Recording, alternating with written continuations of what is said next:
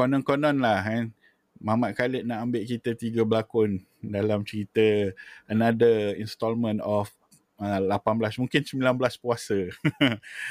kita diberi karakter, karakter yang tak puasa juga. so, karakter apa yang kau nak jadi dan macam mana karakteristik kau orang tu dan apa contoh yang kau orang gunakan untuk alasan tak puasa. okay, oh. Brother Adi.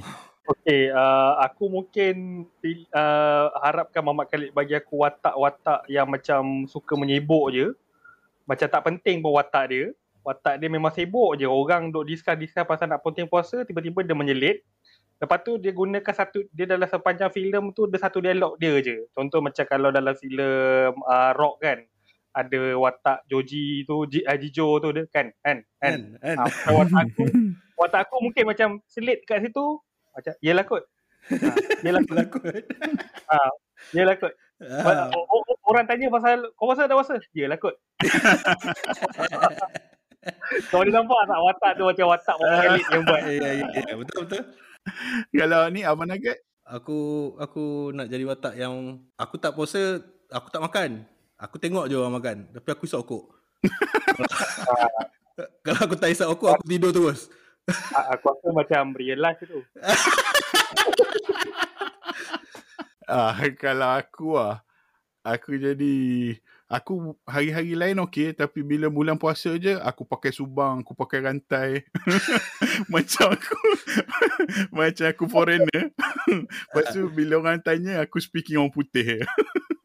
speaking orang putih ke speaking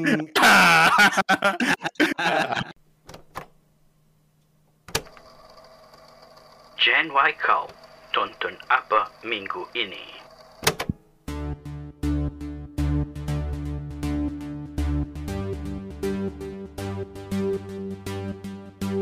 What's good people? Welcome to Gen Y Cup Podcast. Anda sedang mendengar hashtag tonton apa minggu ini siri podcast di mana kita review movie-movie yang ada dekat semua platform yang available. Bersama saya Jackson Lee Beng dan juga uh, sahabat saya, sahabat Ponteng Puasa eh. Abang, Abang Nugget. Ya, ya. Assalamualaikum. Waalaikumsalam. Hmm. Uh, gurau je. Sebenarnya Ponteng Puasa ni sebab tajuk movie kita kali ni adalah 18 Puasa di Kampung Pisang. Ya, ya, ye. Ya, ya, ye. Hmm. Episod kali ni kita special sikit. Kita ada special guest yang juga merupakan seorang movie reviewer.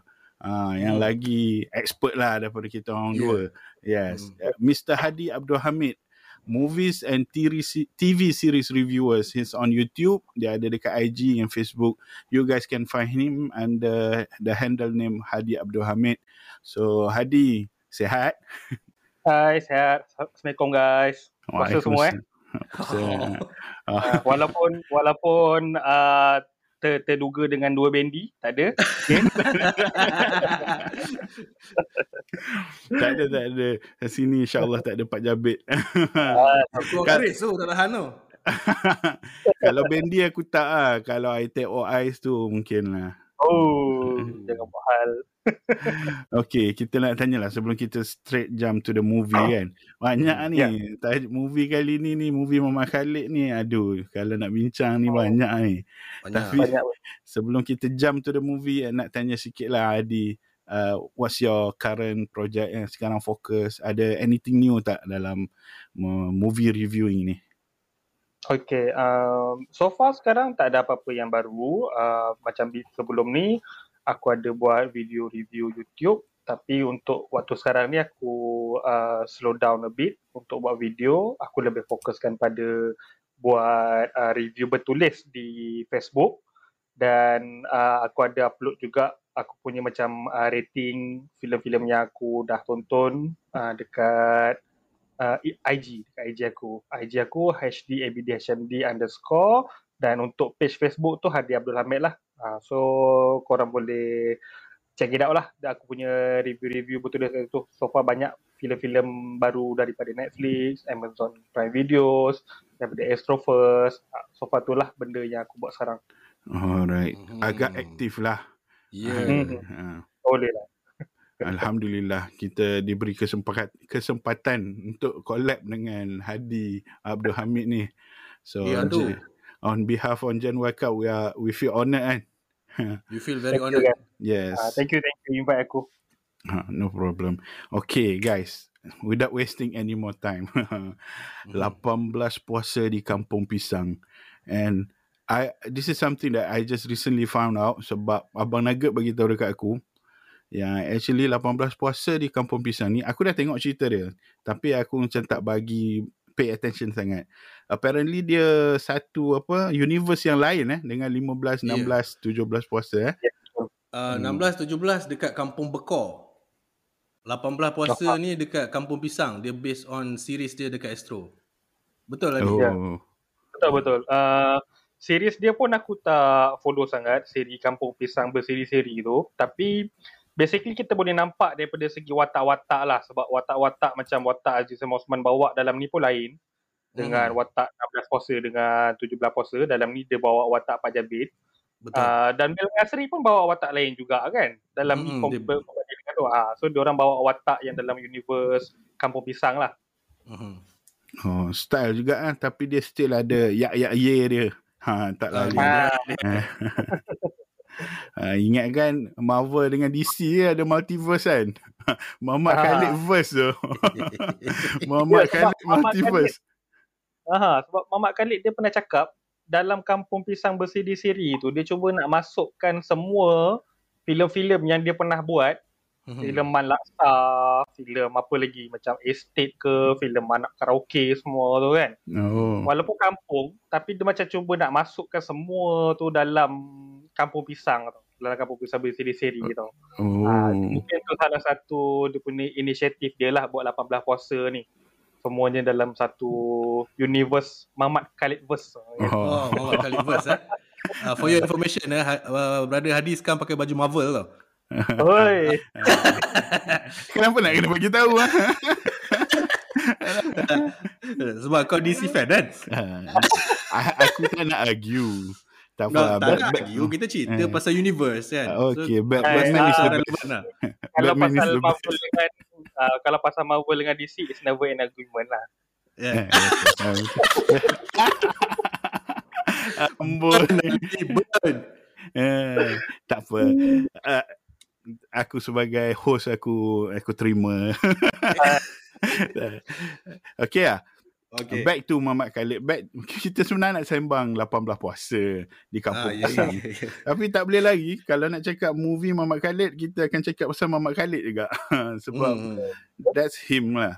Dia punya masterpiece, dia punya karya tu memang dia je. Kita tengok, kita kenal. Macam kita tengok movie Tarantino, kita tahu ni Tarantino. Kita tengok Betul. movie Nolan, kita tahu this is Nolan. Tengok Muhammad Hmm. Khalid, this is Muhammad Khalid. Tak boleh lagi. Okay. So back to 18 puasa di Kampung Pisang. Uh, kita tengok dia punya kali ni lah sebab eh, orang kata it's a bit different dengan 15, 16, 17 puasa kan. Kita nak tanya uh, Hadi lah. Apa Mhm. main t- themes, tema utama cerita ni, apa sebenarnya Muhammad Khalid nak sampaikan dalam 18 puasa di Kampung Pisang? Okay, uh, kita tengok konsep penceritaan dia lah eh. Hmm. Uh, konsep penceritaan dia ni kalau siapa yang tengok filem 18 puasa ni dia lebih seakan-akan macam ambil konsep ataupun dia adapt konsep daripada cerita uh, A Christmas Story ataupun Ghost of Ooh. Christmas Past. Hmm. Ah, contohnya contoh filem-filem yang guna konsep ni macam filem It's a Wonderful Life, A Christmas Carol dan Hmm. filem komedi Ghost of Girlfriend Past. Hmm. Konsep macam ni kalau kita perasan dalam dalam 18 puasa adalah dia ambil satu watak di mana watak ni mungkin ada sama ada ada penyesalan ke ataupun untuk menyedarkan watak ni dan dibawa pergi ke dia punya masa lampau untuk melihat dia punya kisah-kisah silam dia. Hmm. Macam untuk 18 puasa ni dia tunjukkan watak Barkoba tu. Watak Barkoba tu Hmm, dibawa hmm, oleh syaitan ataupun dalam dalam ni tak silap aku dia punya warna nama watak tu Tyson. ha, nama Hmm. watak Namron tu. Hmm. Tyson Shai- Shai- Shai- Shaitan kan ah, something lah dia punya oh, wordplay dia tu. Oh. wordplay lah. Betul, betul, betul. Ah, Oh. wordplay dia kan. Ah, dia bawa watak Barkoba ni pergi ke masa silam dia untuk tunjukkan dosa-dosa dia dan syaitan ni Tyson ni dia nak membuktikan kenapa Barkoba ni memang wajib dibawa ke nega- neraka jahanam. Sampai Barkoba daripada awal dia tunjukkan masa dia muda sampailah waktu dia yang sekarang ni sampai dia dapat tujuh pingat panglima neraka tu eh. Ah, ma- maksudnya tujuh pingat tu maksudnya memang dah memang level tujuh neraka jahanam lah patut dia pergi. Hmm, Ah. hmm, hmm. So konsep tu kalau perasan memang sama dengan konsep uh, A Christmas Story yang filem Hollywood dulu pernah bawakan. Dan Hmm. kita tahu Mamat Khalid ni walaupun dia uh, berjiwa dia orang Melayu, dia berjiwa macam uh, ber- berjiwa Melayu lah selalu tunjukkan filem-filem kampung apa semua kan. Tapi dia suka menggunakan konsep-konsep daripada filem Hollywood, filem uh, international dalam Betul. filem dia. Hmm. Betul, Ah, betul. Dia tak Betul. dia bukan typical uh, nak buat filem Melayu yang typical macam drama pukul tujuh ke apa ke tak ada. Yes. Ah itu sebabnya kadang-kadang ada orang macam mungkin tak boleh terima dengan dia punya konsep dia tu sebab konsep dia tu memang tak tak familiar dengan penonton Melayu. Lebih-lebih lagi Hmm. masa awal-awal dia uh, cuba untuk buat filem. Uh, masa dululah filem senario Lang Buana, filem uh, yang awal-awal dulu kan. Uh, dan dan dia punya drama-drama dekat NTV7 dulu. Tapi Betul. bila dah lama-lama orang baru accept, okay ini memang style dia. Walaupun Mhm. orang nampak filem dia ni, kita tahu. Okay bila kita tengok filem dia, kita tahu ini adalah filem Muhammad Khalid. Tetapi secara uh, lahiriahnya, filem dia tu memang dia ada banyak ambil konsep-konsep daripada international film. Betul. Itu, Setuju. itu, itu yang menariknya lah filem-filem Hmm. 18 puasa. Dia punya konsep tu. Hmm, hmm, hmm. Hmm. So itu konsep uh, Muhammad Khalid punya style dalam 18 puasa lah. Uh, tema konsep dan tema yang dibawa oleh Muhammad Khalid kali ni kita tengok dia pun macam dia ada continuation tapi dia still ada different sikit lah dari segi movie yang previous-previous I mean 15, 16, 17 puasa kan? Ah, dan uh, ikutkan eh. Uh, 18 puasa ni dia totally different dengan filem-filem dia filem-filem yang gunakan nama puasa ni lah macam 15 puasa, 16 puasa, 17 puasa kan. Filem 18 puasa ni dia tunjukkan konsep macam ni, macam yang sebelum-sebelum ni dia lebih tu, nak tunjukkan uh, tentang macam mana orang-orang kampung ni cuba untuk konten puasa. Hmm. Tapi dalam 18 puasa ni tak. Ha, Hmm. Kalau kita nak kata 18 puasa ni satu filem yang macam stand alone daripada filem-filem uh, 15, 16, 17 ni pun betul juga. Betul. Ha, sebab Hmm. dia memang Hmm. dia memang totally different. Dia punya konsep apa semua tu lain dah dia nak bawakan. Dia ibarat macam memang mungkin dia gunakan uh, apa ni uh, tema dia gunakan latar belakang kampung pisang tu sebagai uh, langkah untuk dia totally buat satu cerita baru tetapi masih dia gunakan 18 18 18 puasa tu sebagai macam satu branding Betul. untuk cerita dia tau. Dia Ah, carry forward 16 dengan 17 puasa puasa punya publicity kan? yes, Untuk betul. untuk Hmm. guna untuk dalam filem ni. Betul? Setuju? Ha. uh, Abang Nugget ada nak tambah about tema Muhammad Khalid untuk 18 puasa ni Oh, tema eh. Macam kita biasa dengar lah dalam filem-filem Muhammad Khalid ni biasanya dia social kritik. Dia banyak mempunyai social kritik dan ada sifat satira lah ataupun setaya kan. hmm, hmm, hmm. Dalam movie ni juga kita masih boleh tengok style ni masih kekal. Dan kita dapat lihat yang cerita ni bertemakan satira yang diketengahkan dalam kehidupan penduduk-penduduk kampung pisang. Kan yang cuba menghadapi bulan puasa dengan cara mereka yang tersendiri lah ada yang tak puasa ada yang nak nak bantras gejala tu and everything kan? Tapi aku rasa main theme cerita ni ialah premonition. Macam uh, brother Hadi cakap tadi dia macam dalam konsep uh, ghost of girlfriend past and, dan cerita-cerita yang tadi tu kan dia ialah Mhm. satu premonition ataupun jeni dalam kepala Bakoba ni apabila dia nak makan and tak nak puasa tu Hmm, hmm, hmm, hmm. Tema ni aku rasa kalau kita ikut perkembangan Abang Mak Khalid kan, kita tahu yang beliau pernah melalui a near death experience masa dia koma pada tahun 2018. Oh. Dia kena Hmm. pneumonia ataupun paru-paru berair dan dia kena induce coma for 21 days masa doktor nak rawat dia tau. Oh. Dan Oh, okay. ha, pada hari kedua dia doktor siap cakap kat family dia dah boleh bawa balik dah. Kira macam dah tak ada seolah-olah dah tak ada harapan tau. Mhm. Ha, tapi alhamdulillah after berapa hari lepas tu dia punya keadaan makin baik dan makin sembuh dan boleh keluar hospital. Dan Hmm. aku nak sentuh sikit dalam ada satu interview dalam dengan Roshamno dalam Suhan Channel. Abang Ahmad Khalid sendiri cakap masa dia koma tu dia lalui satu jenis yang sangat memberi impact kepada hidup dia dan dianggap tu sebagai satu ketetapan dan kesedaran yang Allah bagi kepada dia lah. Kan? Hmm. Jadi ini satu speculation ataupun teori tapi kalau kita follow nampak ada relation lah kan. Mungkin ini ialah salah satu cara Abang Muhammad Khalid untuk memberi gambaran kepada penonton apa pengalaman yang dilalui masa dia koma tu tau. Oh. Sebab dalam the interview itself masa uh, Roshamno tanya dia macam reluctant untuk jawab macam dia masih ada emotional scar lagi dengan apa yang dia lalui kan. So Oh. maybe ini one of the way untuk dia ceritakan kepada audience dia, pada fans dia apa yang dia lalui. Dia macam Yalah sebab kita masuk macam afterlife punya style kan. Ah. Sebab Ah, dia ah 21 days dia koma. Dan ini juga mungkin kita dapat nampak tema alam ni sebab kalau kita compare dengan cerita-cerita uh, Muhammad Khalid yang sebelum-sebelum ni, satira dia, social kritik dia bersifat sindiran tau. Tapi yang ini dia macam ada sifat ilmiah sikit, dia macam islamik sikit. Kan? Ya, Dia cerita yalah. pasal rukun Islam ada berapa, dia ada cerita Hmm. pasal semua lah. Dia, sebelum ni dia macam sindir gitu je. Ada juga tema yang tu tapi style tu dah ada islamik sikit. Dia Hmm. ada ilmiah sikit kan. So aku Ya. rasa itulah uh, tema dia macam itulah. Hmm. religious sikit lah. Dia macam turn to religious sikit lah kan. Ah, turn to religious. Tapi, hmm, boleh kita sentuh juga. Ini teori juga. Tapi Rab Khalid yang jadi Yes Kupang tu Ya, Kupang. Ha, betul. dah meninggal arwah dah. Pak Jabit pelakon asal Pak Jabit tu pun dah meninggal. Betul. macam ada a touch of mortality lah. Dia dengan a sense of mortality dalam dia punya life kan. So dia nak lebih kepada Islamik sikit. Allah Banyak alam. kawan-kawan dia dah meninggal kan. Kawan-kawan Hmm. dia yang berlakon Hmm. sama tu. Hmm, hmm. So itulah. Kemungkinan lah. I mean, we never Hmm. know for sure unless Hmm. stated by Abang, Khalid, Abang Muhammad Khalid himself lah kan. Hmm, hmm. Ah. So anyway, uh, kita tahu style directing Muhammad Khalid ni dia unik. Dia dia tak direct kan. Macam Abang Nugget cakap tadi dia banyak setaya kan, dia banyak sindir.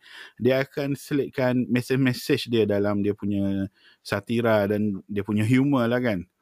Nak Betul. tanya Hadi, apa contoh-contoh satira yang dalam movie 18 Puasa Kampung Pisang ni? Banyak. Memang banyak tapi Memang banyak. Ha, contoh-contoh dan message dan message apa yang cuba disampaikan yang uh, Brother Hadi boleh maybe uh, enlighten us a bit lah yang paling diingati lah. Hmm, okay. Uh, okay, basically semua tahulah kan satira tu apa kan. Ia macam satu bentuk macam uh, sindiran kepada isu-isu semasa ataupun isu-isu yang terjadi dekat dunia yang sebenar. Dan ada yang kadang-kadang beranggapan satira ni adalah komedi. Sebenarnya bukan. Mhm. Satira ni tak semestinya komedi. Uh, Hmm. Itu sebabnya kalau kita tengok filem 18 Puasa ni pun, uh, jujur cakap lah saya sendirilah eh. Uh, nak kata kita ketawa daripada awal sampai akhir tu tidak. Betul. Tak ada. Betul, Ha. betul. Dia tak ada macam kita nak ketawa. Ada banyak filem dia macam yang contoh filem Hantu Kak Limah, filem Malaksa, filem uh, Rock. filem dia lain-lain lah. Ah, Hmm. so, rock apa semua tu. Itu memang kita ketawa kan daripada awal sampai habis dengan dia punya scene-scene. Tapi untuk 18 puasa ni, kita tak ada macam tergelak dengan lawak-lawak dalam cerita ni. Tapi kita rasa lucu, kita rasa macam geli hati dengan isu-isu yang dia bawakan tu. Dengan Betul. sindiran-sindiran yang dia bawakan Hmm. tu. Betul. Kadang-kadang macam kita terfikir juga, kalau aku tak gelak ni, takut kan aku macam benda ni macam nak sampaikan kat aku je. Ah, macam kadang-kadang, ah, macam. Satu tu, ah dia punya sindiran macam dia punya satira kali ni dalam filem 18 18 puasa ni ianya lebih direct berbanding dengan filem-filem Betul. sebelum ni tau. Filem-filem Hmm. sebelum ni dia lebih menggunakan simbolism-simbolism, dia lebih menggunakan uh, orang kata apa, sindir-sindir secara halus. Macam dalam 18 puasa ni, ia satira yang ditunjukkan tu lebih orang kata tertusuk di hati siapa-siapa Oh. yang berhadapan dengan Hmm. benda dalam filem ni. So si kalau kalau secara orang kata jelasnya lah kalau kita nak tengok sindiran-sindiran yang dipaparkan dalam filem ni dia menampar secara lembut golongan-golongan yang kononnya akan mendapat pembalasan di neraka. Ha, Hmm. contohnya itu memang satu benda yang paling kita nampak lah isu tentang dalam neraka kan bila dia portraykan dalam filem ni. Uh, contoh orang-orang yang dia sebut dalam yang yang ada dalam neraka, uh, orang politik, Hmm. YB, kru filem, kru filem pun ada. And then pendera haiwan. Maksudnya even pendera haiwan yang kita tunjuk ditunjukkan dalam karakter Alim. uh, karakter orang alim iaitu yang uh, Kaza, Kaza, bawa hmm, watak betul. tu kan. Hmm. Apa nama watak Kaza eh? Uh, Pak Din ke apa? Okey. Wa, Pak Din, yes Pak Din. Pak Din, Okey. ah, Pak Din. Ha, macam watak Pak Din ni kan dia tunjukkan orang alim apa semua. Tapi tetap tak selamat juga sebab apa dia dera haiwan. Betul. Ha, kenapa orang kata nak tunjukkan kau sewarak mana pun tapi kalau ada secebis dosa kau tetap akan dicuci juga dalam neraka dia. Hmm. Ha, dia nak tunjukkan. Dan kalau pasal kru filem. kru filem aku tak nak betul lah apa kru filem. Tapi ini bukan pertama kali Mamat Khalid kritik pasal kru filem. Kalau Hmm. perasan dalam filem 16 puasa dia ada tunjuk juga satu babak eh uh, van jenazah pergi tangkap orang-orang tak puasa dalam restoran lepas tu dia tunjukkan shot tu daripada jauh. Nampaklah orang keluar daripada kedai makan masuk dalam van jenazah yang keluar makan tu bawa kamera bawa bumbu Itu filem itu filem tau. Ha, itu macam mungkin itu adalah inside joke Hmm. untuk kru-kru filem yang dekat dalam uh, produksi itu ke. Sebab siapa yang join production akan tahulah macam mana situasi production kan. Hmm. Ah, so uh, it's interesting sebab sindiran dia tu sindiran dan satira yang digunakan tu uh, bertepatan kena sama ada pada orang-orang sekeliling dia atau ataupun penonton tu sendiri. Betul. Ah, Yes. kadang-kadang penonton tu kita dia gelak-gelak-gelak tapi sebenarnya dia gelakkan macam dia gelakkan diri sendiri juga. Hmm. Gelak cover malu kan? Ah, gelak- gelakkan malu. Ah, so macam dia tengok macam oh eh, aku pernah buat benda ni. Eh aku pun pernah buat oh tapi Hmm. Tapi dia, yang aku cakapkan tadi secara drastiknya Muhammad Khalid ni dia sentuh sebab dia terus tunjuk ah neraka teruslah kau dapat. Ah, macam dulu betul. dia nak cover-cover lagi masuk dalam jenazah apa semua tu lepas sekarang terus okey masuk neraka terus. Hmm. Tapi satu lagi daripada uh, dia punya uh, apa ni uh, dia punya macam satira yang dia tunjukkan tu kadang-kadang macam dia nak tunjukkan tentang uh, sindiran pada orang yang cuba melabelkan orang-orang lain yang akan masuk neraka. Mm, Contohnya yes. dalam kerajaan Akbar. Hmm. Betul. Scene kerajaan Akbar tu kan. Ya. Ah, muzik rock ada unsur syaitan. Ah, gambar sensor. tahu. ah, ah, sebenarnya kita tahu tak ada Hmm. pun kan. Ah, a- ada ada yang ada lah. Ada yang tak ada. Tapi Muhammad Khalid macam nak nak merealisasikan impian orang yang quote tu Hmm. Dia buat juga. Okay, uh, ada rock band S, uh, uh, SOP SOP band SOP band kan. Masuk Ya. dalam dalam neraka. Aku kata rock muzik ada ada unsur syaitan kan. Ah, aku masukkan dalam uh, scene macam dia nak sindir balik orang tu tau. Padahal Betul. orang yang mengatakan tu pun ada juga benda yang tak betul kan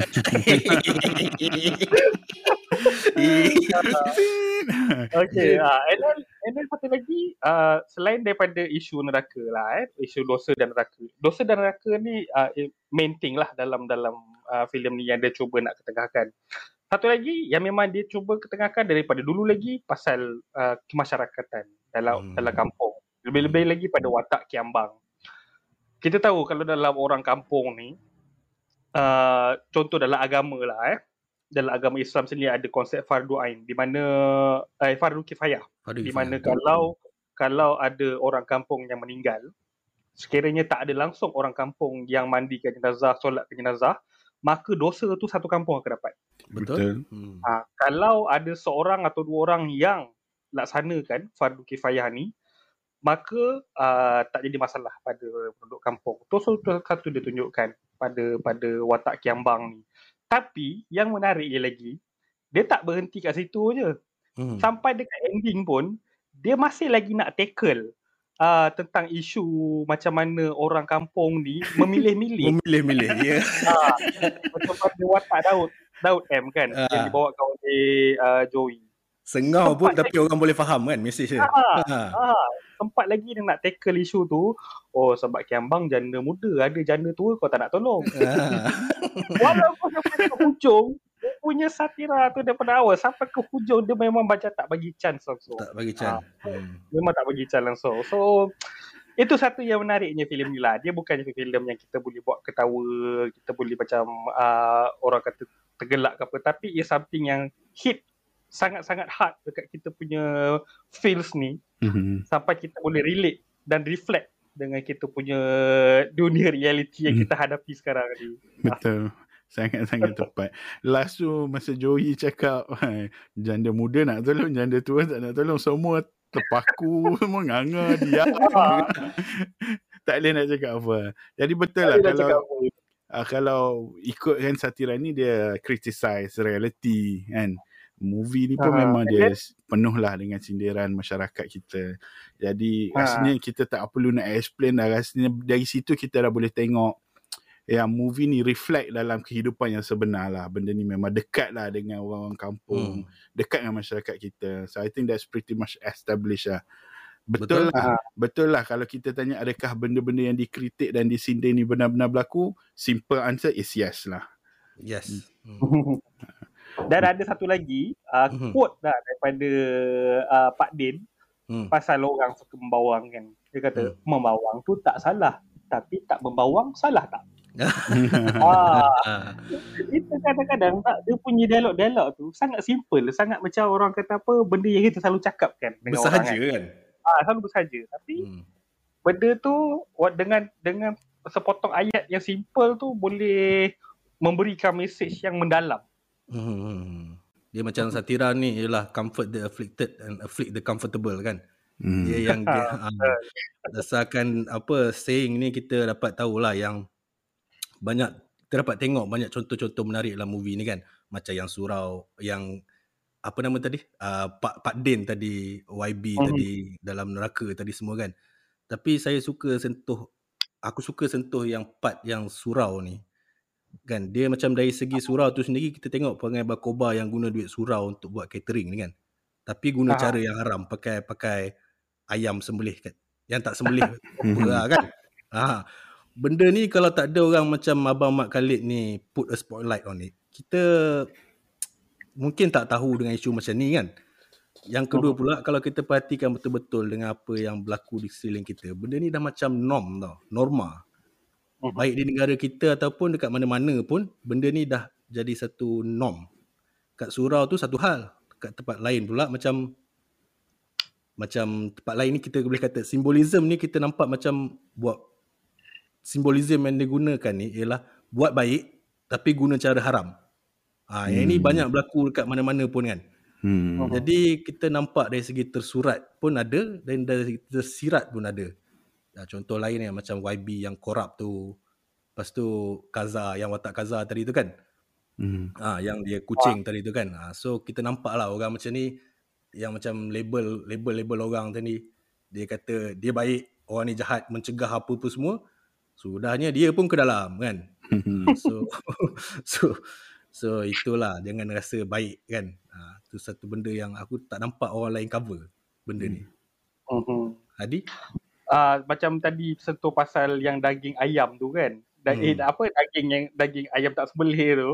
Hmm. Itu pun dia macam nak sindir juga tentang isu semasa yang paling uh, yang uh, baru-baru ni pasal uh, kartel daging tu. Hmm. Ha. Dia, dia, kita memberikan amanah dan kepercayaan pada orang-orang yang handle benda hmm. tu. Tapi hmm. mereka yang tak jalankan amanah. Yeah. Itu very interesting. Ha, dia tersurat dia ada, tersirat dia pun ada kan. Ha, dia nak nampak ke tak nak nampak je. Ha. ha. Berdasarkan movie-movie Mamat Khalid sebelum ni kan. Supporting characters dia memang memainkan peranan yang besar lah, penting lah. Dan ada impact yang mendalam kepada penonton. Dia contoh dia macam Usop Wilca. Populariti hmm. dia lagi tinggi banding dengan watak utama yang dibawa oleh Awi kan. Betul. Contoh lain pula dalam 16 puasa watak utam, watak yang dilakukan oleh Bell tu yang ya ya ye tu Mhm. jadi lagi popular daripada watak utama yang dilakonkan oleh Sabri Yunus kan.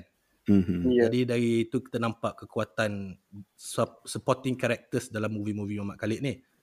Okey, dalam cerita 18 puasa ni, 18 puasa di Kampung Pisang ni, uh, Brother Hadi, siapa Ya. watak sampingan atau utama yang Brother Hadi paling suka dan kenapa? Watak sampingan. Okey, sebenarnya kalau ikutkan uh, dalam 18 puasa ni, watak sampingan kalau orang kata daripada segi comedic role tu, uh, watak yang Joey Daud bawakan tu kan. Uh, dengan dia tengau semua tu. Tapi watak dia sekejap je dalam dalam filem ni. Tapi yang betul-betul bagi aku agak memberikan kesan tu watak Tyson daripada pelakon Namron dan Jaafar On. Ya, Bagi aku okey. Namron dalam ni memang uh, dia betul-betul pandai lah bawa watak uh, sebagai uh, syaitan dalam ni kan. Dan aku rasa watak dia tu dia tak menggerankan. Dia lebih kepada lawak daripada lebih kepada jenaka. Sebab kita agak lucu bila kita tengok syaitan tu sendiri yang macam tarbiyah berkobar kan. Syaitan bagi mesej Islamik. Ah, rukun rukun Islam ada berapa? Waktu dia cakap dia macam tergagak-gagak waktu ada lima jahiliah aku kata dua. Ya Allah. Aku, memang gelak sungguh-sungguh sebab aku nampak dia punya lakonan tu macam macam dia bukan berlakon, macam dia memang betul-betul orang kata apa Nak bagi lah. Ah. Ah, nak bagi lah, dia nak bagi. Dan satu lagi, aku tertarik bila uh, Muhammad Khalid panggil Jaafar On untuk berlakon dalam filem dia tau. Betul. Aku sebenarnya agak suka. Agak, aku agak suka kalau ada pengarah-pengarah yang macam panggil pelakon-pelakon uh, yang dah malap, yang dah macam kurang popular untuk waktu Hmm. sekarang. Tapi pelakon-pelakon lama yang terkenal kan. Macam Hmm. contohnya macam Jaafar On, macam mungkin Azwan Ali semua tu. Kita Hmm. tahu pelakon-pelakon yang ada uh, ad- ada dia orang punya persona dia orang sendiri, ada dia orang punya karisma dia orang. Hmm. Tapi jarang kita nampak dia orang berlakon sekarang. So, so bila dia panggil Jaafar On berlakon dalam ni, Hmm. saya rasa macam, oi, patut je pengarah-pengarah lain kena ambil dia lagi berlakon. Kena, kau- kena bagi dia watak yang menarik. And then lepas tu Muhammad Khalid dia bagi pula watak syaitan daripada Jaafar On kan. yang macam lagi yang bagi aku memang lagi setan daripada setan. Nah, Ah, uh, satu so- trivia lah. Jafar On ni, Ah. dia tak tahu tau role dia ialah setan. Sampai dia datang Oh. set. Oh, okey okey okey okey. Dia bawa wardrobe dia punya banyak. Ah. Sebab dia tak tahu karakter dia apa. Sampai-sampai dia jadi setan. Ah, Dia itulah, just trivia dia bawa lah, watak dia walaupun orang nak katakan bawa watak macam watak diri sendiri ke apa tak ada masalah tak ada masalah dia walaupun dia bawa watak diri dia sendiri dalam tu dengan gaya-gaya dia macam tu kita tahulah gaya dia macam mana kan Eh, yes, Ah, yes. tapi Hmm. memang memang interesting tu antara watak yang bagi aku dalam dalam filem ni uh, supporting character yang menarik perhatian aku lah Hmm. Betul? Mm-hmm. Uh, Abeli. Yeah. Abeli apa uh, contoh-contoh watak-watak dalam cerita 18 puasa di Kampung Pisang ni? Apa Nah. main character ke supporting characters ke? Tak kisahlah. Apa Ah. yang suka? Sajalah nak tambah yang macam Hadi cakap pasal Tyson tadi kan. Basically dua-dua. Hmm. Namron dengan Jaafar On dua-dua bawa watak Tyson kan. Syaitan Hmm. dia lah kan. Uh, nak tambah lah sikit. Dia orang punya intro dua-dua orang tu dramatik lah. Ya. intro dua orang tu cukup dramatik lah. Ya. Namron dengan turun Dah lah, aku Ah. nak tergelak mula-mula. Apa hal tanduk Maleficent tau? Ah, dan lagi, lagi satu yang menariknya tu, dia nak tunjukkan simbol syaitan tu, dia tak timbul daripada bawah tanah. Yes. Dia timbul daripada langit. Ah. Ah, Dia timbul daripada langit tu. Macam ah, ya selalunya biasalah langit kan. Ah, angel ke apa kan. Kali, angel, apa kali ni the devil come from up above kan. Ada. Dia dah macam ala-ala ada cerita uh, Batman vs Superman sikit. Dia daripada Superman. Ya, betul, betul, betul. Dah tahulah. Batman vs Superman nak juga sebut. Ah, bagi Chan lah. okay, okay. Ah, Anything to add? baik. Uh, Tapi kalau berkenaan dengan apa watak-watak sampingan ataupun main character tak kisahlah aku suka something yang aku suka about Mamat Khalid ni every character tu dia ada dia punya own personality yang sendiri. Dia ada Betul. own karakteristik yang sendiri. Betul. tak kisah dia punya apa apa dia panggil dia punya uh, frame dia punya apa skrip tu panjang ke pendek ke.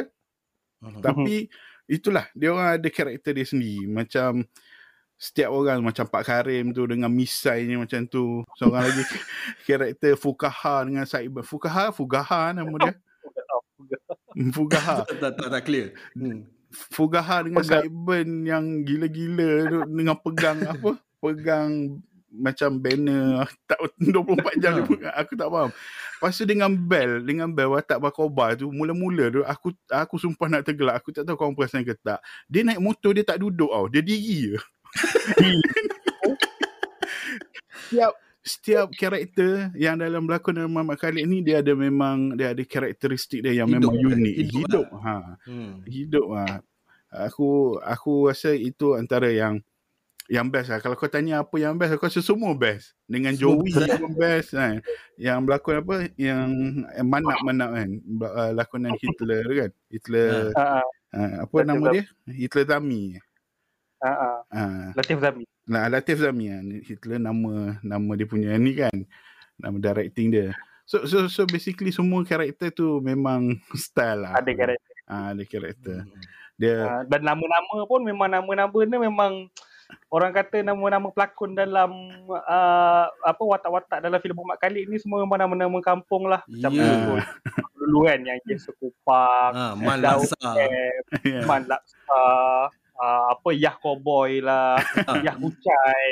Yeah. So menarik tau benda tu. Dia menarik. Dia, dia bagi aku aku nampak dia macam satu uh, satu orang yang boleh dikatakan working class hero tau dia tak cerita-cerita korporat jealous dengki tik, apa yes, apa yes. semua yes, yes, dia cerita-cerita yang macam eh bila nak habis ni esok aku nak pergi kerja kan dia, ha, benda-benda yang subtle macam tu kalau kita tengok cerita-cerita drama aku tujuh ni tengah-tengah hari duduk kat mall hantar kerja kan macam tak real kan macam tak real lah. Cerita dia ni memang eh, saya nak kena balik ni. Esok saya ada kursus lah. Mak. Abang, ya.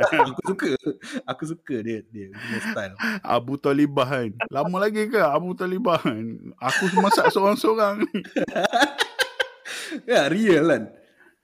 Uh, itulah kalau kalau kau tanya aku. Aku rasa semua aku suka karakter dia. Mhm. Okay, uh, berkenaan dengan watak sampingan ni lah kan. So aku setuju lah what, uh, Mamat Khalid ni satu memang dia punya kekuatan filem dia adalah pada dia punya watak-watak sampingan dia.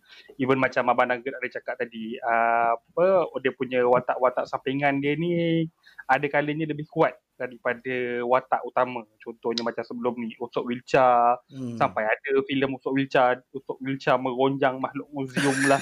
ha, tengok dia punya nama pun kita dah boleh gelak kan. Ya. Yeah. Bangladesh apa semua tu. Weibo dari Bangladesh betul? Ha. Hmm. Uh, dan okay satu lagi macam aku uh, ni ni ini just uh, macam sajalah kita nak enjoy enjoy je kan. Sebab aku hmm. nampak ada poster Liverpool kat belakang uh, Abang Nugget dalam tiga werewolf uh, werewolf from uh, apa werewolf dari Bangladesh pun dia ada sini kat uh, fan Liverpool dalam tu ada, tau. Ada ada. Ah. dia sini apa? dia cakap uh, dalam tu lah uh, dalam banyak banyak uh, dekat Liverpool ada port kan ada port ada pelabuhan. uh, betul. Dekat port ni banyak ship. Uh. banyak ship ship. Tapi satu ship je Liverpool tak ada. Championship. Premiership itu itu dulu lah sekarang tak ada. Sekarang dah tak ada lah. Okey lah. Itu satu dia suka masukkan benda-benda tu kan. Lepas tu dalam filem Hantu Kat Lima pula dia tunjukkan waktu dalam balai raya ada banner Manchester United. Hmm. Dia punya simbol tu, tu sampai fan sampai uh, apa fan bola pun dia nak hentam juga. yang yang pasal Liverpool ni, uh, zombie kapung pisang, uh, Jalil Hamid uh. jadi kepala zombie. Uh. Bendera sebelah bendera Liverpool tu. Uh. kepala zombie tu. Uh, ya, uh. ya tak tahu orang yang fan Liverpool tu jaga kedai makan tu dia nak hire orang first dia punya rule minat Liverpool ke tak Aku cakap haram betul lah. Ya, ya, ya. Betul, Jadi betul. berbalik pada yang watak tadi tu. Dah Hmm. jauh nak menyimpang kan. Dan pasal kan? berbalik pada watak. Satu lagi eh pengarah yang aku suka bila dia ketengahkan watak-watak sampingan yang menarik. Uh, pengarah Afri Syauqi. Hmm. Afri Syauqi ni memang dua-dua ni memang pengarah favourite aku lah untuk filem Melayu kan. Afri Syauqi dengan Mamat Khalid. Betul? Afri Syauqi ni pun dia punya watak uh, watak-watak sampingan di dalam filem dia. Dia suka bagi karakteristik tau. Dia bagi, bagi suka bagi macam something pada watak dia tu. Contoh, contohnya dalam filem Baik Pilih Cilok kan. Mhm. Uh, watak Wak ni yang Esti Mirza berlakon tak tak boleh cakap bohong. uh, Ah, ya, ya. watak watak Awi, Mak uh, Bob bunga. KP ni mak bunga, suka baca novel. Uh, even dalam filem Bully, watak Esti Mizal tu yang gangster tiba-tiba nyanyi lagu Ramlah Ram. Ya. Ah. So bagi aku sepatutnya macam uh, director-director kita lah uh, ataupun pembikin-pembikin fi- filem uh, aku tertarik bila orang suka tonjolkan watak sampingan sebagai satu kekuatan dengan tunjang utama filem tu. Yes. Ah, itu, yes. betul. itu yang menjadi menarik. Dan bila walaupun ramai, walaupun macam dalam filem Malam 14 Puasa ni ramai dia punya watak sampingan dia. Kalau tengok Kampung Pisang bersiri-siri pun banyak setiap watak macam ada juga dia orang punya cerita apa semua tu kan. Mhm. Tapi dia pandai balance kan. Dia pandai gunakan mana watak ni untuk mana, watak ni untuk mana. Hmm. That's the nice thing lah about uh, Mamat Khalid.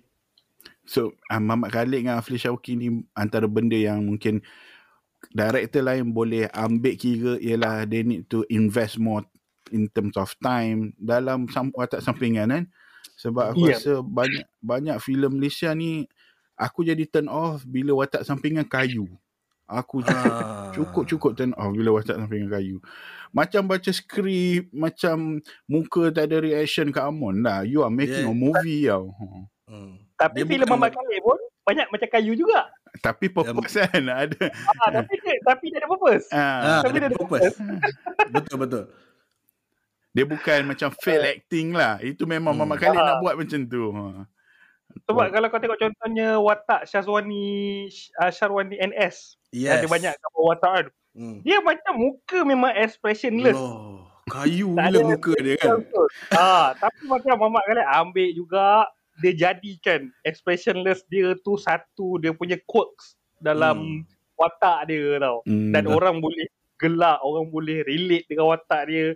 So kau sebagai pengarah memang kau kena jaga pelakon-pelakon ni dan macam mana kau nak implement kebolehan pelakon ni dalam jalan cerita filem kau tu. Ha, tak boleh macam orang kata selamba je okay kau ambil skrip kau baca kau buat je. Ah tak boleh macam tu. Ha, kena Hmm. ada kawalan, pengawalan tu tau. Kita tengok movie-movie Muhammad Khalid ni kan. Kita boleh tengok setiap pelakon tak kisah yang famous ke tak famousnya selalunya akan bawa watak yang completely different daripada watak-watak stereotype atau watak-watak kebiasaan yang diorang lakonkan tau. Contohnya Mhm. macam Zul Arifin yang selalu bawa watak macho, hero hero Melaya kan. Dia Aha. dia dalam cerita Muhammad Khalid dia jadi satu watak yang kelakar dalam cerita Hantu Kak Limah. Kan? Betul. yes, betul Okey, pada pendapat Brother Hadi lah. Adakah karakteristik setiap pelakon itu ditentukan oleh Muhammad Khalid sendiri ataupun hasil daripada improvisa- improvisation pelakon-pelakon tersebut? Okay, uh, secara ringkasnya memang daripada Mamat Khalid sendiri. Itu Hmm. daripada apa yang aku perhatikan lah Mhm. filem-filem daripada filem-filem dia. Sebab kita boleh nampak setengah pelakon dalam filem dia yang Hmm. selalu membawakan watak yang lebih kurang sama dalam setiap filem. Tapi bila masuk dalam filem Mamat Khalid, dia dia seolah-olah keluar daripada watak-watak yang diorang selalu bawa Mhm. dan diorang diorang cuba blend dengan watak diorang di dalam filem Mamat Khalid tu. Mhm. Aku bagi contoh eh, uh, filem sebelum ni, uh, filem Kala Malam Bulan Mengambang. Mhm. Dalam filem ni Rosyamno jadi watak utama. hmm. Okey, uh, untuk filem ni uh, ikut apa yang aku tahu, uh, ikutkan Mamat Khalid dia punya pilihan utama dia adalah Hani Mohsin. Arwah Hmm. Allah yarham Hani Mohsin. Mhm. Tapi disebabkan waktu tu Hani Mohsin meninggal dunia, so dia pilih Rosyamno untuk gantikan Hani Mohsin. Hmm. So mungkin dalam tu skrip tu dia dah tunjukkan dia dah bayangkan yang Hani Mohsin membawa watak tu. Mhm. Tapi bila dia bagi dekat Roshamno, kita tahu Roshamno ni antara pelakon yang bagus. Dan biasanya uh, untuk pelakon yang bagus ni orang banyak improvise. Banyak Hmm. cuba impro, improvise lakonan apa semua kan. Tapi dalam ni, dalam filem ni nampak watak yang dibawa oleh Roshamno tu dia dikawal dan dibayangi oleh uh, directing daripada Mamat Khalid. Yes. Hmm. Hmm. Ha, kita tak nampak dia macam dia cuba untuk improvise untuk bawa watak dia sendiri ke apa ke. Ha, Hmm. tapi nak kata macam watak-watak ni tak ada improvisasi langsung pun tak boleh juga. Hmm. Macam apa ni ada serta itu itu sebenarnya kalau kita tengok eh Ahmad Khalid ni satu dia punya dia punya trademark dia lah eh. Dia suka ambil budak-budak teater tau. Hmm. Dia suka ambil budak-budak uh, kalau kalau perasan dia banyak ambil budak-budak aswara. Mhm. Contohnya macam uh, apa Zul Huzaimi, Hmm. Bron Palari. Kalau korang pernah tengok filem telefilm dekat NTV7, Mat No Kushari and the Velvet Boys. Mhm. Hmm. Ah, dalam tu Bron Palari dia guna nama asal dia lagi. Dia tak guna nama Bron Palari pun dalam tu. Mhm. Dengan dengan muka muka-muka budak-budak dia, Zul Huzaimi and then ada a few lagi uh, pelakon-pelakon teater budak-budak uh, budak-budak suara yang lain. Hmm. Budak teater biasanya dia orang suka improvise Hmm. dalam dalam setiap watak. Ah, so mungkin uh, Mamat Khalid ni memang dia bagi dia punya karakteristik untuk setiap watak.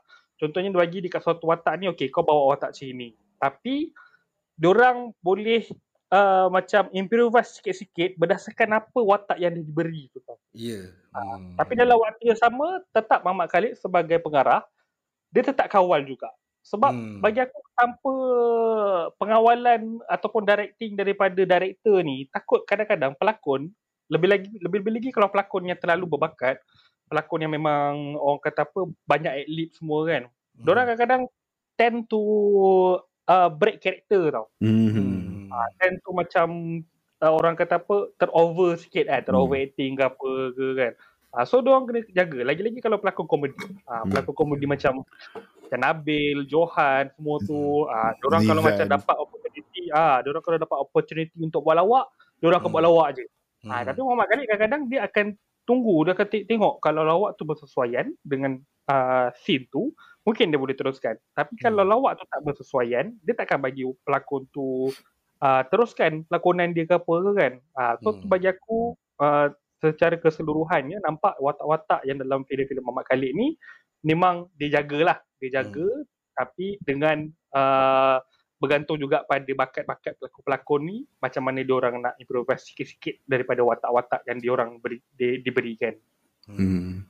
Setuju. Ah, Yalah, aku setuju dengan apa yang Hadi cakap tu. Memanglah ada ruang untuk, memang aku rasa every director pun dia akan bagi ruang untuk setiap pelakon tu uh, kembangkan karakter tu ikut dia orang punya kebolehan. Tapi dalam apa-apa filem Mamat Khalid, aku rasa basically Mamat Khalid lah yang bentuk dia punya karakter tu. ya, Dia betul. ikut acuan Mamat Khalid. Sebab Hmm. uh, kalau tengok ya, watak Zul, Zul Arifin dalam cerita Hantu Kak Limah tu kan, Zul Arifin Hmm. sendiri cakap dalam uh, dia punya interview meletup kan, dia ada cakap Hmm. yang dia dia tak kelakar tapi dia ikut je apa Mamat Khalid suruh. Jadilah watak yang Hmm. kelakar tu. So Betul. Dia just ikut je Mamat Khalid dah buat dah semua, just ikut je, lakonkan je. Ya, Hmm. betul.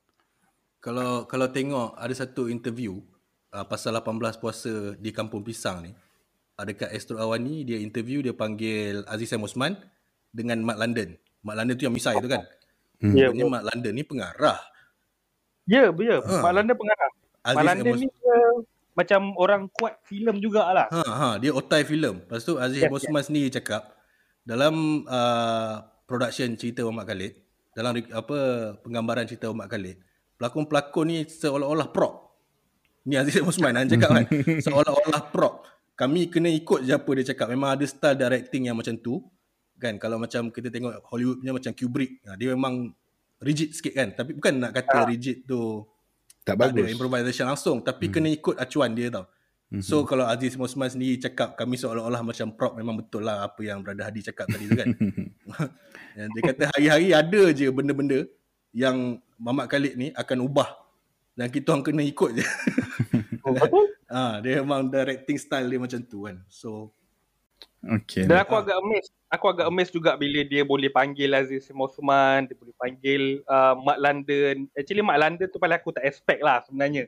Hmm. Sebab aku pernah te- jumpa dia, pernah pergi macam uh, masa aku belajar dulu lah kan. Pernah Mhm. pergi macam ada satu seminar, dia jadi macam one of the moderator. hmm. Dia sangat serius tau orang dia. Ya, dia sangat serius. Betul. Dia orang persatuan. Aku tak ingat presiden aku, aku rasa presiden some some organisation lah berkaitan filem. Tapi bukan Finas bukan apalah. Uh, aku tak ingat presiden apa. Tapi dia banyak jaga kebajikan-kebajikan artis lah kan. Oh. Dan dia memang serius. Aku tak tahu pun dia boleh berlakon ke apa ke. Dia, pun, dia, dia pengarah pun aku tak berapa familiar sangat dengan filem dia. Tapi memang aku tahu dia jadi serius. Dan unexpectedly dia boleh berlakon dalam filem Mamat Khalid ni. Hmm. Siap bawa, bawa watak. Watak dia kelakar gila. Ah, watak yang kau dah lah pegang macam nak baca doa tu kan. Rose Dengan, muka macam tu. Aduh lah. Oh, kena tukar dia baru keluar nak makan. Aku ingat ah, keluar nak keluar pun nak makan dengan muka selamba macam tak ada salah apa semua kan. Aukari. Aduh. Udah-udah lah tu. Usah nak berdaah lah. Daripada kecil aku kenal.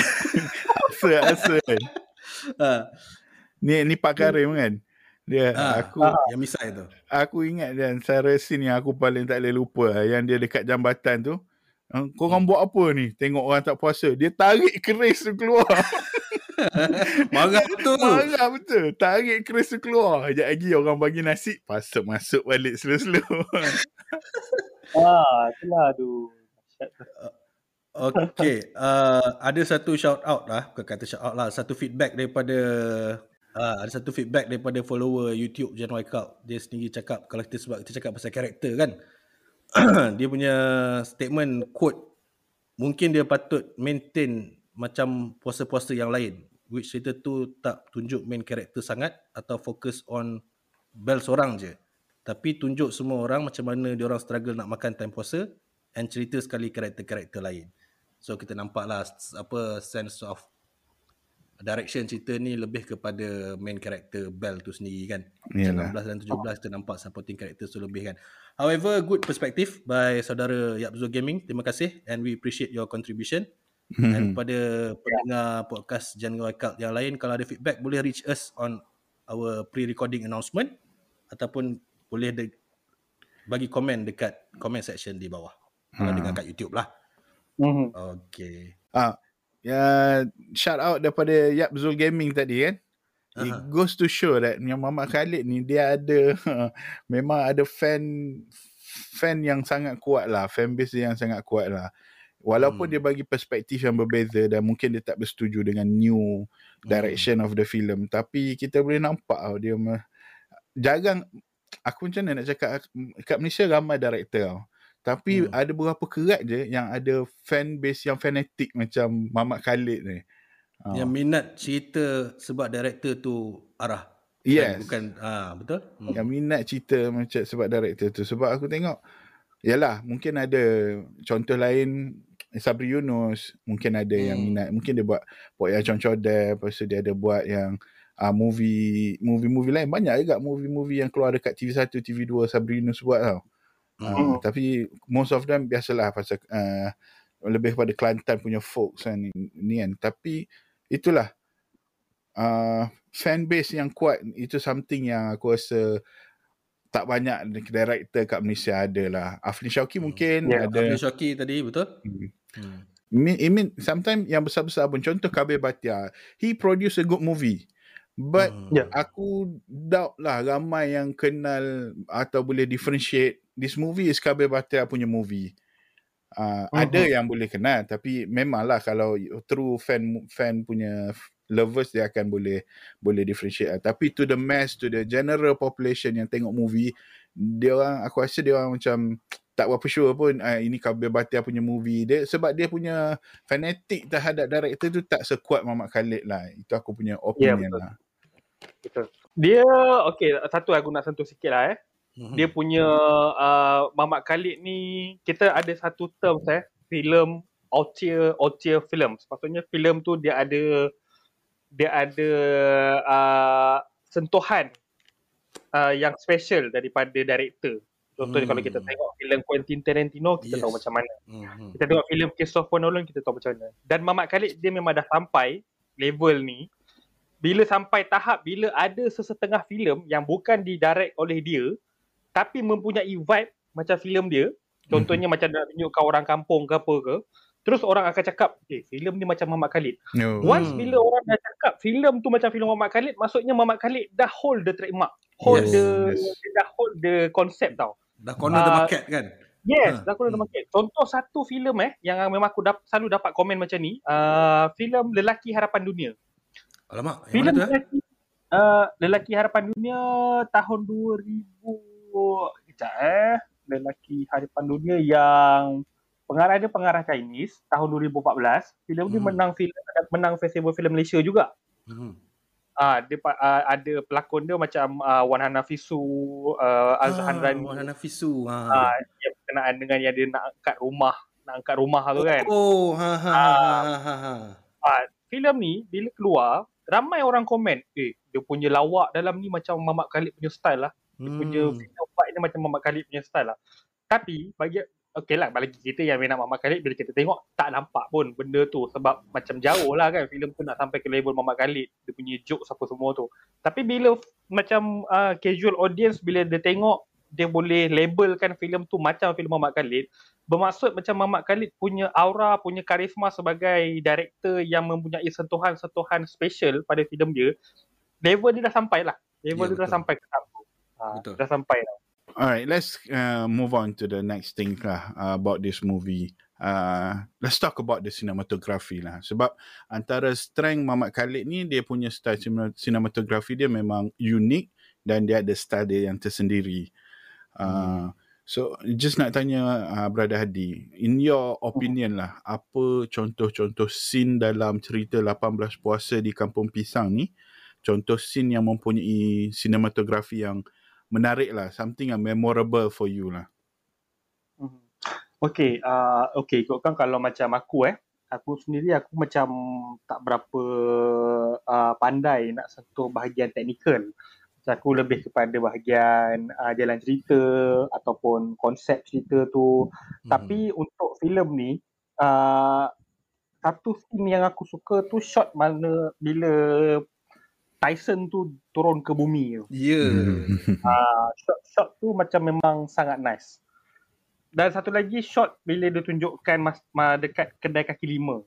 Ya. Yeah. Wah, tu lalu naik motor kan. Ya. Yeah. shot tu nice. Uh. And then satu lagi eh. Hmm. Uh, kalau kau kalau kau orang perasan lah, uh, shot aku tak ingat ni shot ni dia punya scene apa tapi ada satu shot tu dia tunjuk kau kandang kucing. ha, di belakang tu ada terjadilah uh, something kan. Tapi Kiamba. dia tunjukkan kucing kan. ha, Kiamba kan. Hmm. Tunjukkan Kiamba. Tapi dia tunjukkan shot kucing. Anak kucing uh, dalam tu mm-hmm. bermain-main. Mm-hmm. Yes, yes, yes. Dia sebenarnya benda tu ada maksud dia tu tau. Oh iya ke? Dia nak What's your opinion? Apa apa pendapat dia? Aku macam okay ni tak tahu sama ada betul tak jadi kita lebih kepada berpendapat je lah kan hmm. kucing ni kalau dekat Hollywood hmm. kucing ni simbol evil tau hmm. ha, kucing ni simbol kejahatan simbol syaitan oh, yeah kita tahu dalamnya ada syaitan kan oh.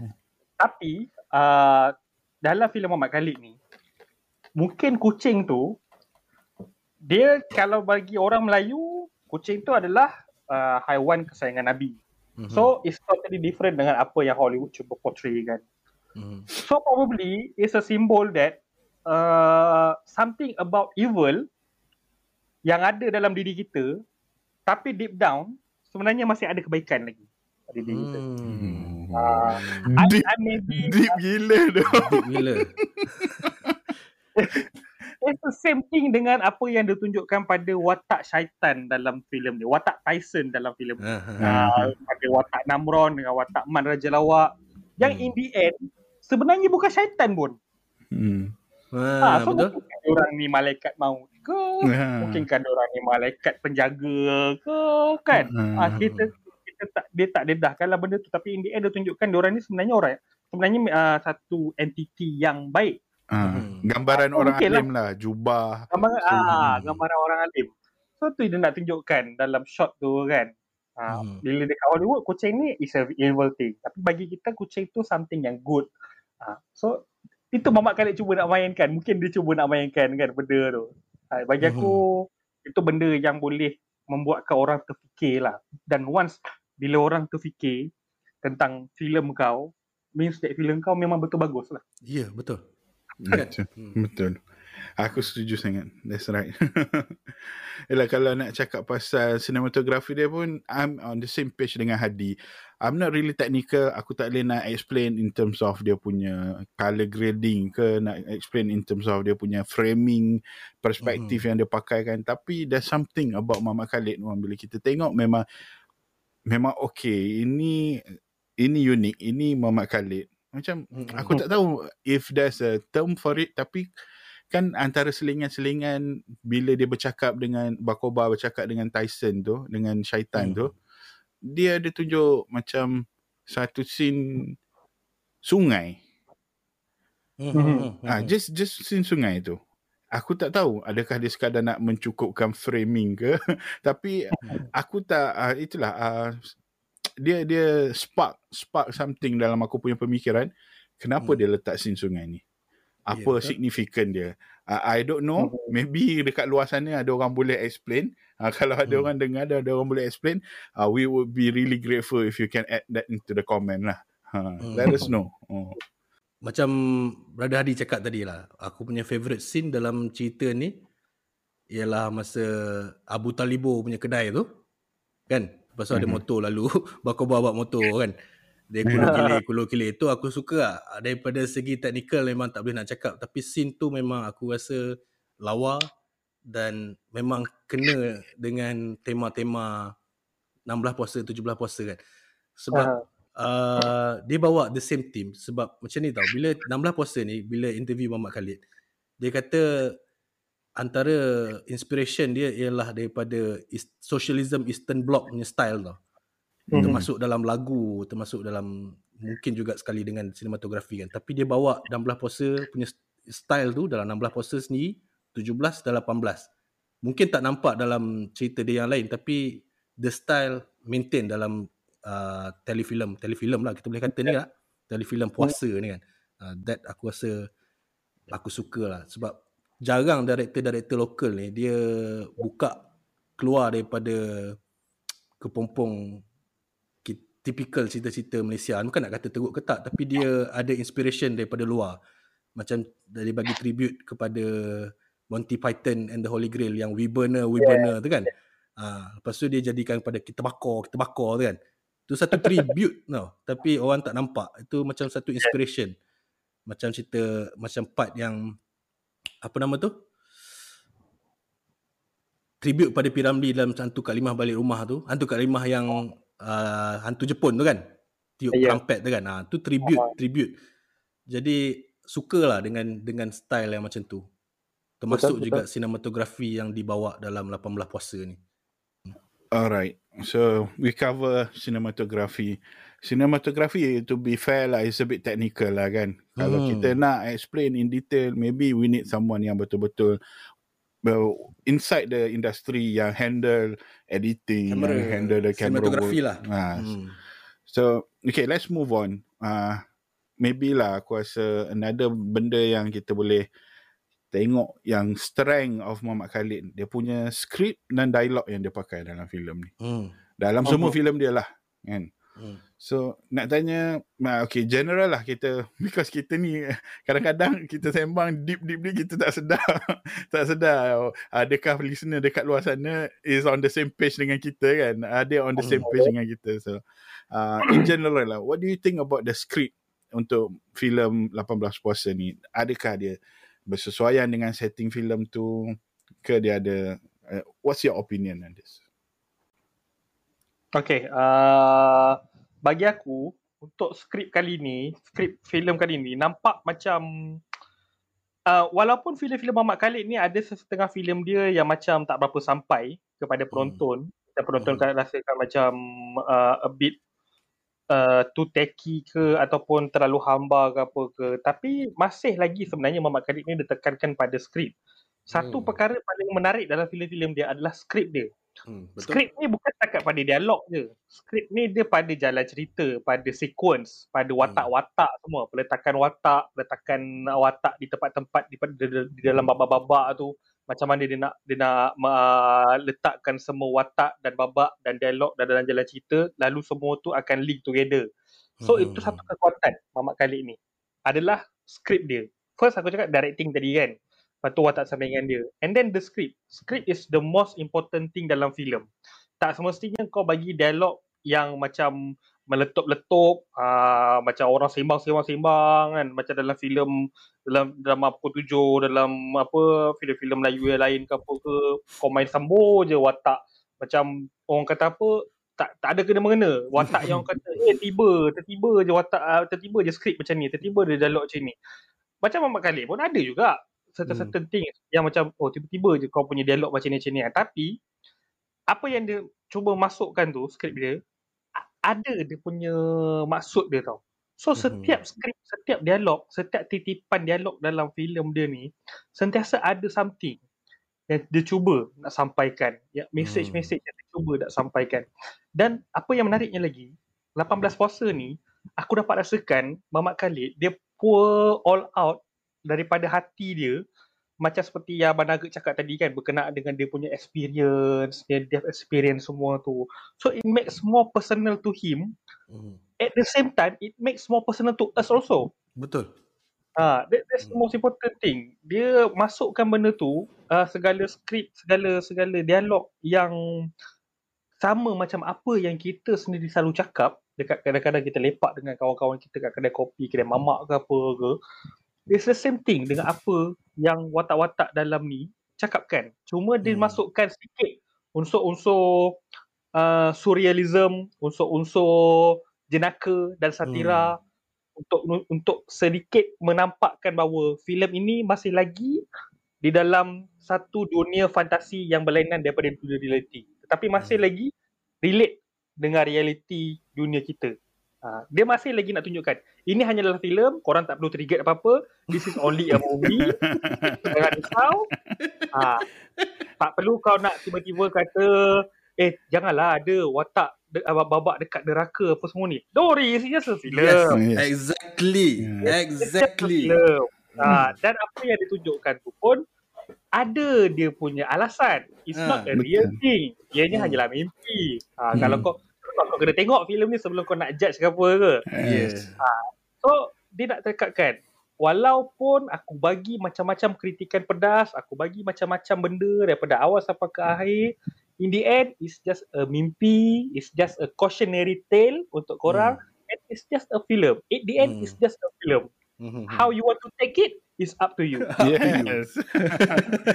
Ini untuk untuk me, apa orang kata rebut balik ah, untuk rebuke balik orang yang kat luar sana yang kata uh, mana boleh buat scene-scene neraka dalam filem apa semua kan. I mean Hmm. kita kita cuba pandang dari segi apa pengajaran yang boleh diambil kan. Yeah. Hmm.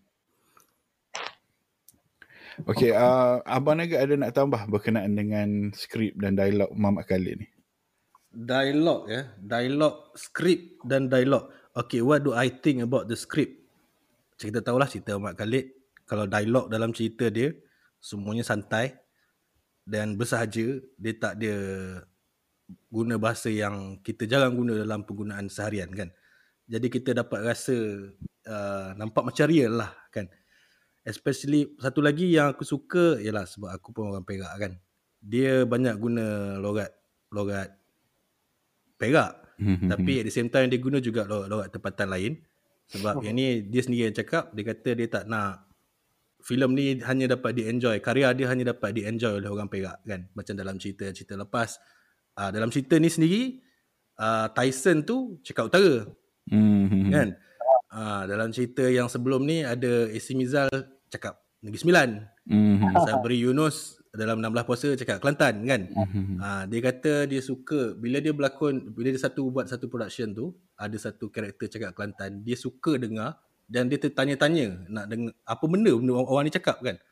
Jadi hmm. dia nak ketengahkan logat perak pula. Dia kata it started in the NTV7 masa zaman dia kat NTV7 masa tu yang ni ikut yang pergi umrah tu kan. Cerita yang pergi umrah tu kan. Uh, rombongan kat uh, rombongan, rombongan Cik Kiah. Uh. Kelana Jaya. Ah, uh, uh, Kelana Jaya kan. Ah uh, yang tu. Dia cakap cakap perak. Ah uh, itu dia punya eksperimen lah. First eksperimen dia dia nak tengok feedback pada orang. Dia try guna logat perak dan ada good feedback. So dia banyak ketengahkan logat-logat tempatan ni supaya nampak real lah. Cerita tu aku suka lah. Personally aku suka. Dan kalau dalam cerita 18 puasa itself 18 puasa di kampung pisang ni mungkin sebab aku dah biasa dengan logat perak. Tapi watak Kaza ni Pak Din ni logat perak yang dia gunakan memang bagi aku yang apa mak macam dekat kampung-kampung ada watak watak pakcik-pakcik ni. Yang kat kedai kopi Ha, yang guna bahasa Perak yang pure dan rare yang hang dengar pun hang tergelak tau.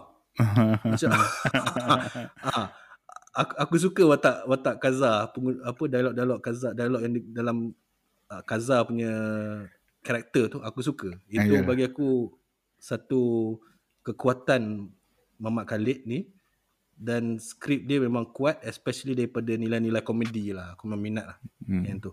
Hmm. Okay. Nah, nah, tak mama dia punya macam kita cakap tadi lah dia real lah real. Dia uh-huh. dia tak merepek-epek cakap kira nak oh, lepas ni I ada meeting dengan shareholder. Dia tak ada merepek-epek macam tu kan. Ha, ha, dia tak ada merepek. Lepas tu macam kita guna bahasa kalau bahasa-bahasa eh kenapa kan? Dia, dia mungkin kalau ada setengah director dia guna mengapa kan? Dia nampak macam lagi formal kan? Uh, yes, yes. yang ini guna yang bersahaja dan santai. That's what I like about this movie and filem-filem Muhammad Khalid yang sebelum-sebelum ni pun. Okay.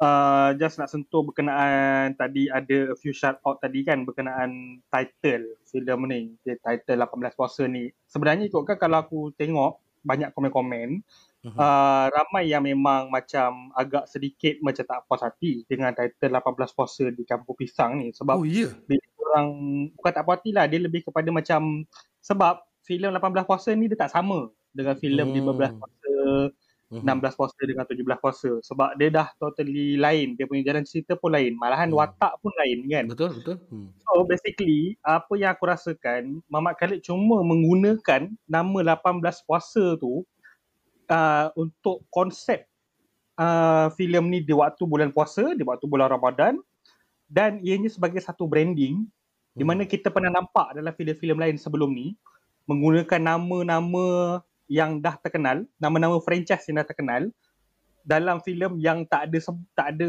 macam dalam filem yang tak ada uh, menunjukkan franchise tu pun. Contohnya lah eh, contohnya macam filem Hobbs and Shaw. Filem hmm, Hobbs and Shaw waktu tu mula dia keluar waktu tu filem tu nama dia Hobbs and Shaw. Tapi dia kena letak juga Fast and Furious presents uh, Hobbs and Shaw. Yes. Sebab apa? sebab ia adalah branding hmm, uh, untuk penonton yang dah biasa dengan uh, franchise Fast and Furious. Hmm, hmm, hmm. Itu juga reason dia kenapa macam Twilight, uh, filem-filem Twilight, dia gunakan dekat setiap filem dia selepas-lepas tu Twilight Saga, uh, New Moon, Twilight Saga, Breaking Dawn. Padahal ikut buku dia, semua tu tak ada pun nama Twilight Saga tu. Sebab hmm. apa? Sebab orang dah biasa dengan title Twilight Saga.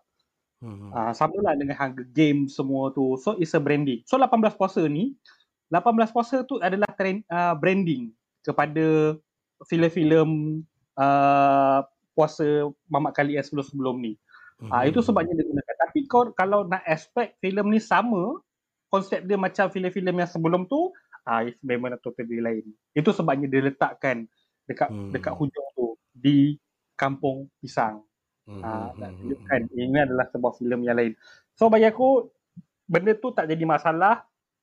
It's still an interesting film walaupun dia lain daripada filem-filem uh, puasa Mamat Khalid yang lain uh, tapi bagi aku filem ni memberikan satu impak yang positif pada diri kita lebih-lebih lagi untuk sebuah telefilm yang menggunakan bulan puasa sebagai tema dan ditayangkan pula pada bulan puasa yang jauh berbeza dengan filem-filem dan telefilm-telefilm uh, berkenaan puasa yang pernah kita tengok sebelum ni yang lebih kepada keagamaan, lebih mm-hmm. kepada drama, drama air mata, drama mm-hmm. kekeluargaan.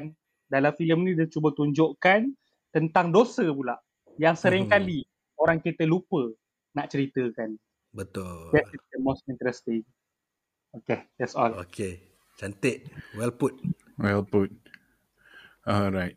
So, I guess uh, apa yang berada dicakap tadi tu is a good conclusion lah towards uh, our review for 18 puasa di Kampung Pisang ni. Okay, uh, aku nak selitkan another shout out from one of from our followers in Instagram, uh, Piko Islam. Dia kata entrance Lucifer Melayu tu gempak gila. Lucifer Melayu. Eh? Lucifer Melayu eh.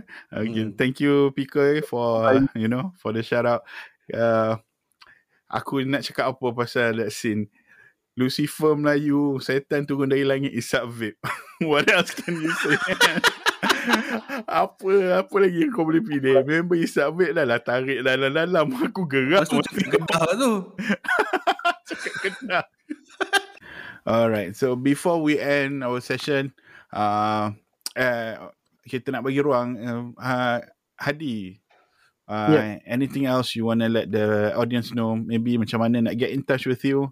Uh, ataupun anything you want to let the audience know about the movie, about film or about whatever it is in your current endeavor. Okay. Uh, not much. Just korang boleh uh, like dan follow page Facebook aku, Hadi Abdul Hamid di Facebook. Dan boleh juga like uh, aku punya Instagram movie uh, HD ABD HMD underscore. Uh, so basically aku akan cuba cover filem-filem baru yang ditayangkan sama ada secara streaming uh, di streaming service ataupun di wayang. Um, and of course uh, aku dalam setiap review-review aku tu aku akan bagi rating sebab sometimes kadang-kadang aku faham ada certain certain people macam lebih pentingkan untuk tengok rating daripada baca review kan. Dia just nak tahu sama ada is a good. Is basically my personal rating lah. Uh, hmm. untuk benda-benda tu. Tapi uh, aku still galakkan orang untuk tonton sendiri filem tu sebab kadang-kadang kita punya taste tak sama dengan orang-orang lain. Uh, anything else? Aku rasa uh, tak ada apa-apa uh, sebab kita pun sekarang uh, tengah dalam keadaan pandemik kan. Kita tahu filem memang tengah tak banyak sangat tayang kat wayang tu semua tu. But untuk audience dekat luar kita tak boleh nak fokuskan pada filem di wayang saja. Sekarang ni banyak streaming services yang tayangkan filem-filem baru. Contohnya dekat Netflix setiap minggu ada je filem-filem baru. Dan um, that's all lah aku rasa. Uh, tak, tak, tak, tak ada apa-apa sangat pun Okay. okay. Memang kita orang pun endorse eh HD Abdul Hamid ni. Memang kita orang suka dia punya dia punya review. Yes. Okay. That's one of the reason kenapa kita panggil dia untuk buat review yang panjang ni. Kan? oh, so you guys out there, uh, don't forget to check out Hadi Abdul Hamid punya Facebook, Instagram dan juga YouTube channel eh. Uh, go ahead, yeah. guys. And while you guys doing that, you guys also can check us check us out. Uh, Gen Y Cup podcast. We are on Spotify, uh, Facebook also Gen Y Cup podcast. Uh, in Instagram, you can search for Gen underscore Y underscore Cup. Uh, dekat YouTube kita orang Gen Y Cup Uh, jangan jangan tersilap eh ada satu lagi Gen Y. Ah, yang itu yang itu tak boleh. Yang daripada negara jiran kita Thailand ah yang itu totally different thing. Yang itu lain minta maaf lah. Yang itu minta maaf ah jangan salah faham. uh, kalau uh. kalau buka yang itu yang itu boleh tengok lah lelaki-lelaki uh, metrosexual. kalau yang kat sini semua muka-muka uh, muka-muka raban. Eh, brother Adi okay apa? Oh, brother Adi okay. I'm talking about knockout. I'm talking... Uh, okay, for you guys out there, if you are still listening until now, macam biasa, we really appreciate you guys. Kita really appreciate your time, your effort, and also yang korang punya komitmen lah nak dengar sampai sejam lebih kita orang ber, bersembang dan juga mengupas pasal 18 puasa di Kampung Pisang kali ini. Thank you so much for all the support. Uh, like I said before, go ahead check us out on all the social media platform. Uh, kita akan cuba bagi link and also yeah, uh, you can share if you like what we do. Just share our stuff with your friends. We really appreciate that. Uh, Abang Nugget, anything you want to add? Okay, since kita review movie tempatan, uh, aku suka nak cakap pasal support lah movie tempatan. Kalau boleh kita tengok legally lah kan Yes, sebab yes. kita patron the arts of movie tempatan ni support content creator tempatan dan supaya kita boleh nampak progress ni dan kita boleh gun- gunakan benda-benda yang ini- apa resources yang ini untuk create lagi karya-karya lebih hebat macam cerita Betul. kali Betul. Betul. Betul. Okay, I think that's about it, guys. Um, until next time, uh, before we go, thank you again to Hadi. Thank you so much for joining us. Thank you brother Hadi. Thank you sebab invite. Uh, korang memang fanboy. Uh, hopefully kita boleh uh, buat lagi this thing in the future. Amin. Amin. Sabar. Banyak lagi movie-movie kita boleh bedah lagi nanti kan. Yes, Ah, okay. yes. Uh, you dan korang please lah follow this uh, Gen Y Cult ni. Diorang memang sempoi-sempoi semua. Dengar suara pun lunak-lunak semua kan. thank you, thank Enjoy you. guys. Okay, baik. Uh, right. Okay, guys. That's about it. Until next time, take care now. Bye bye. Bye-bye.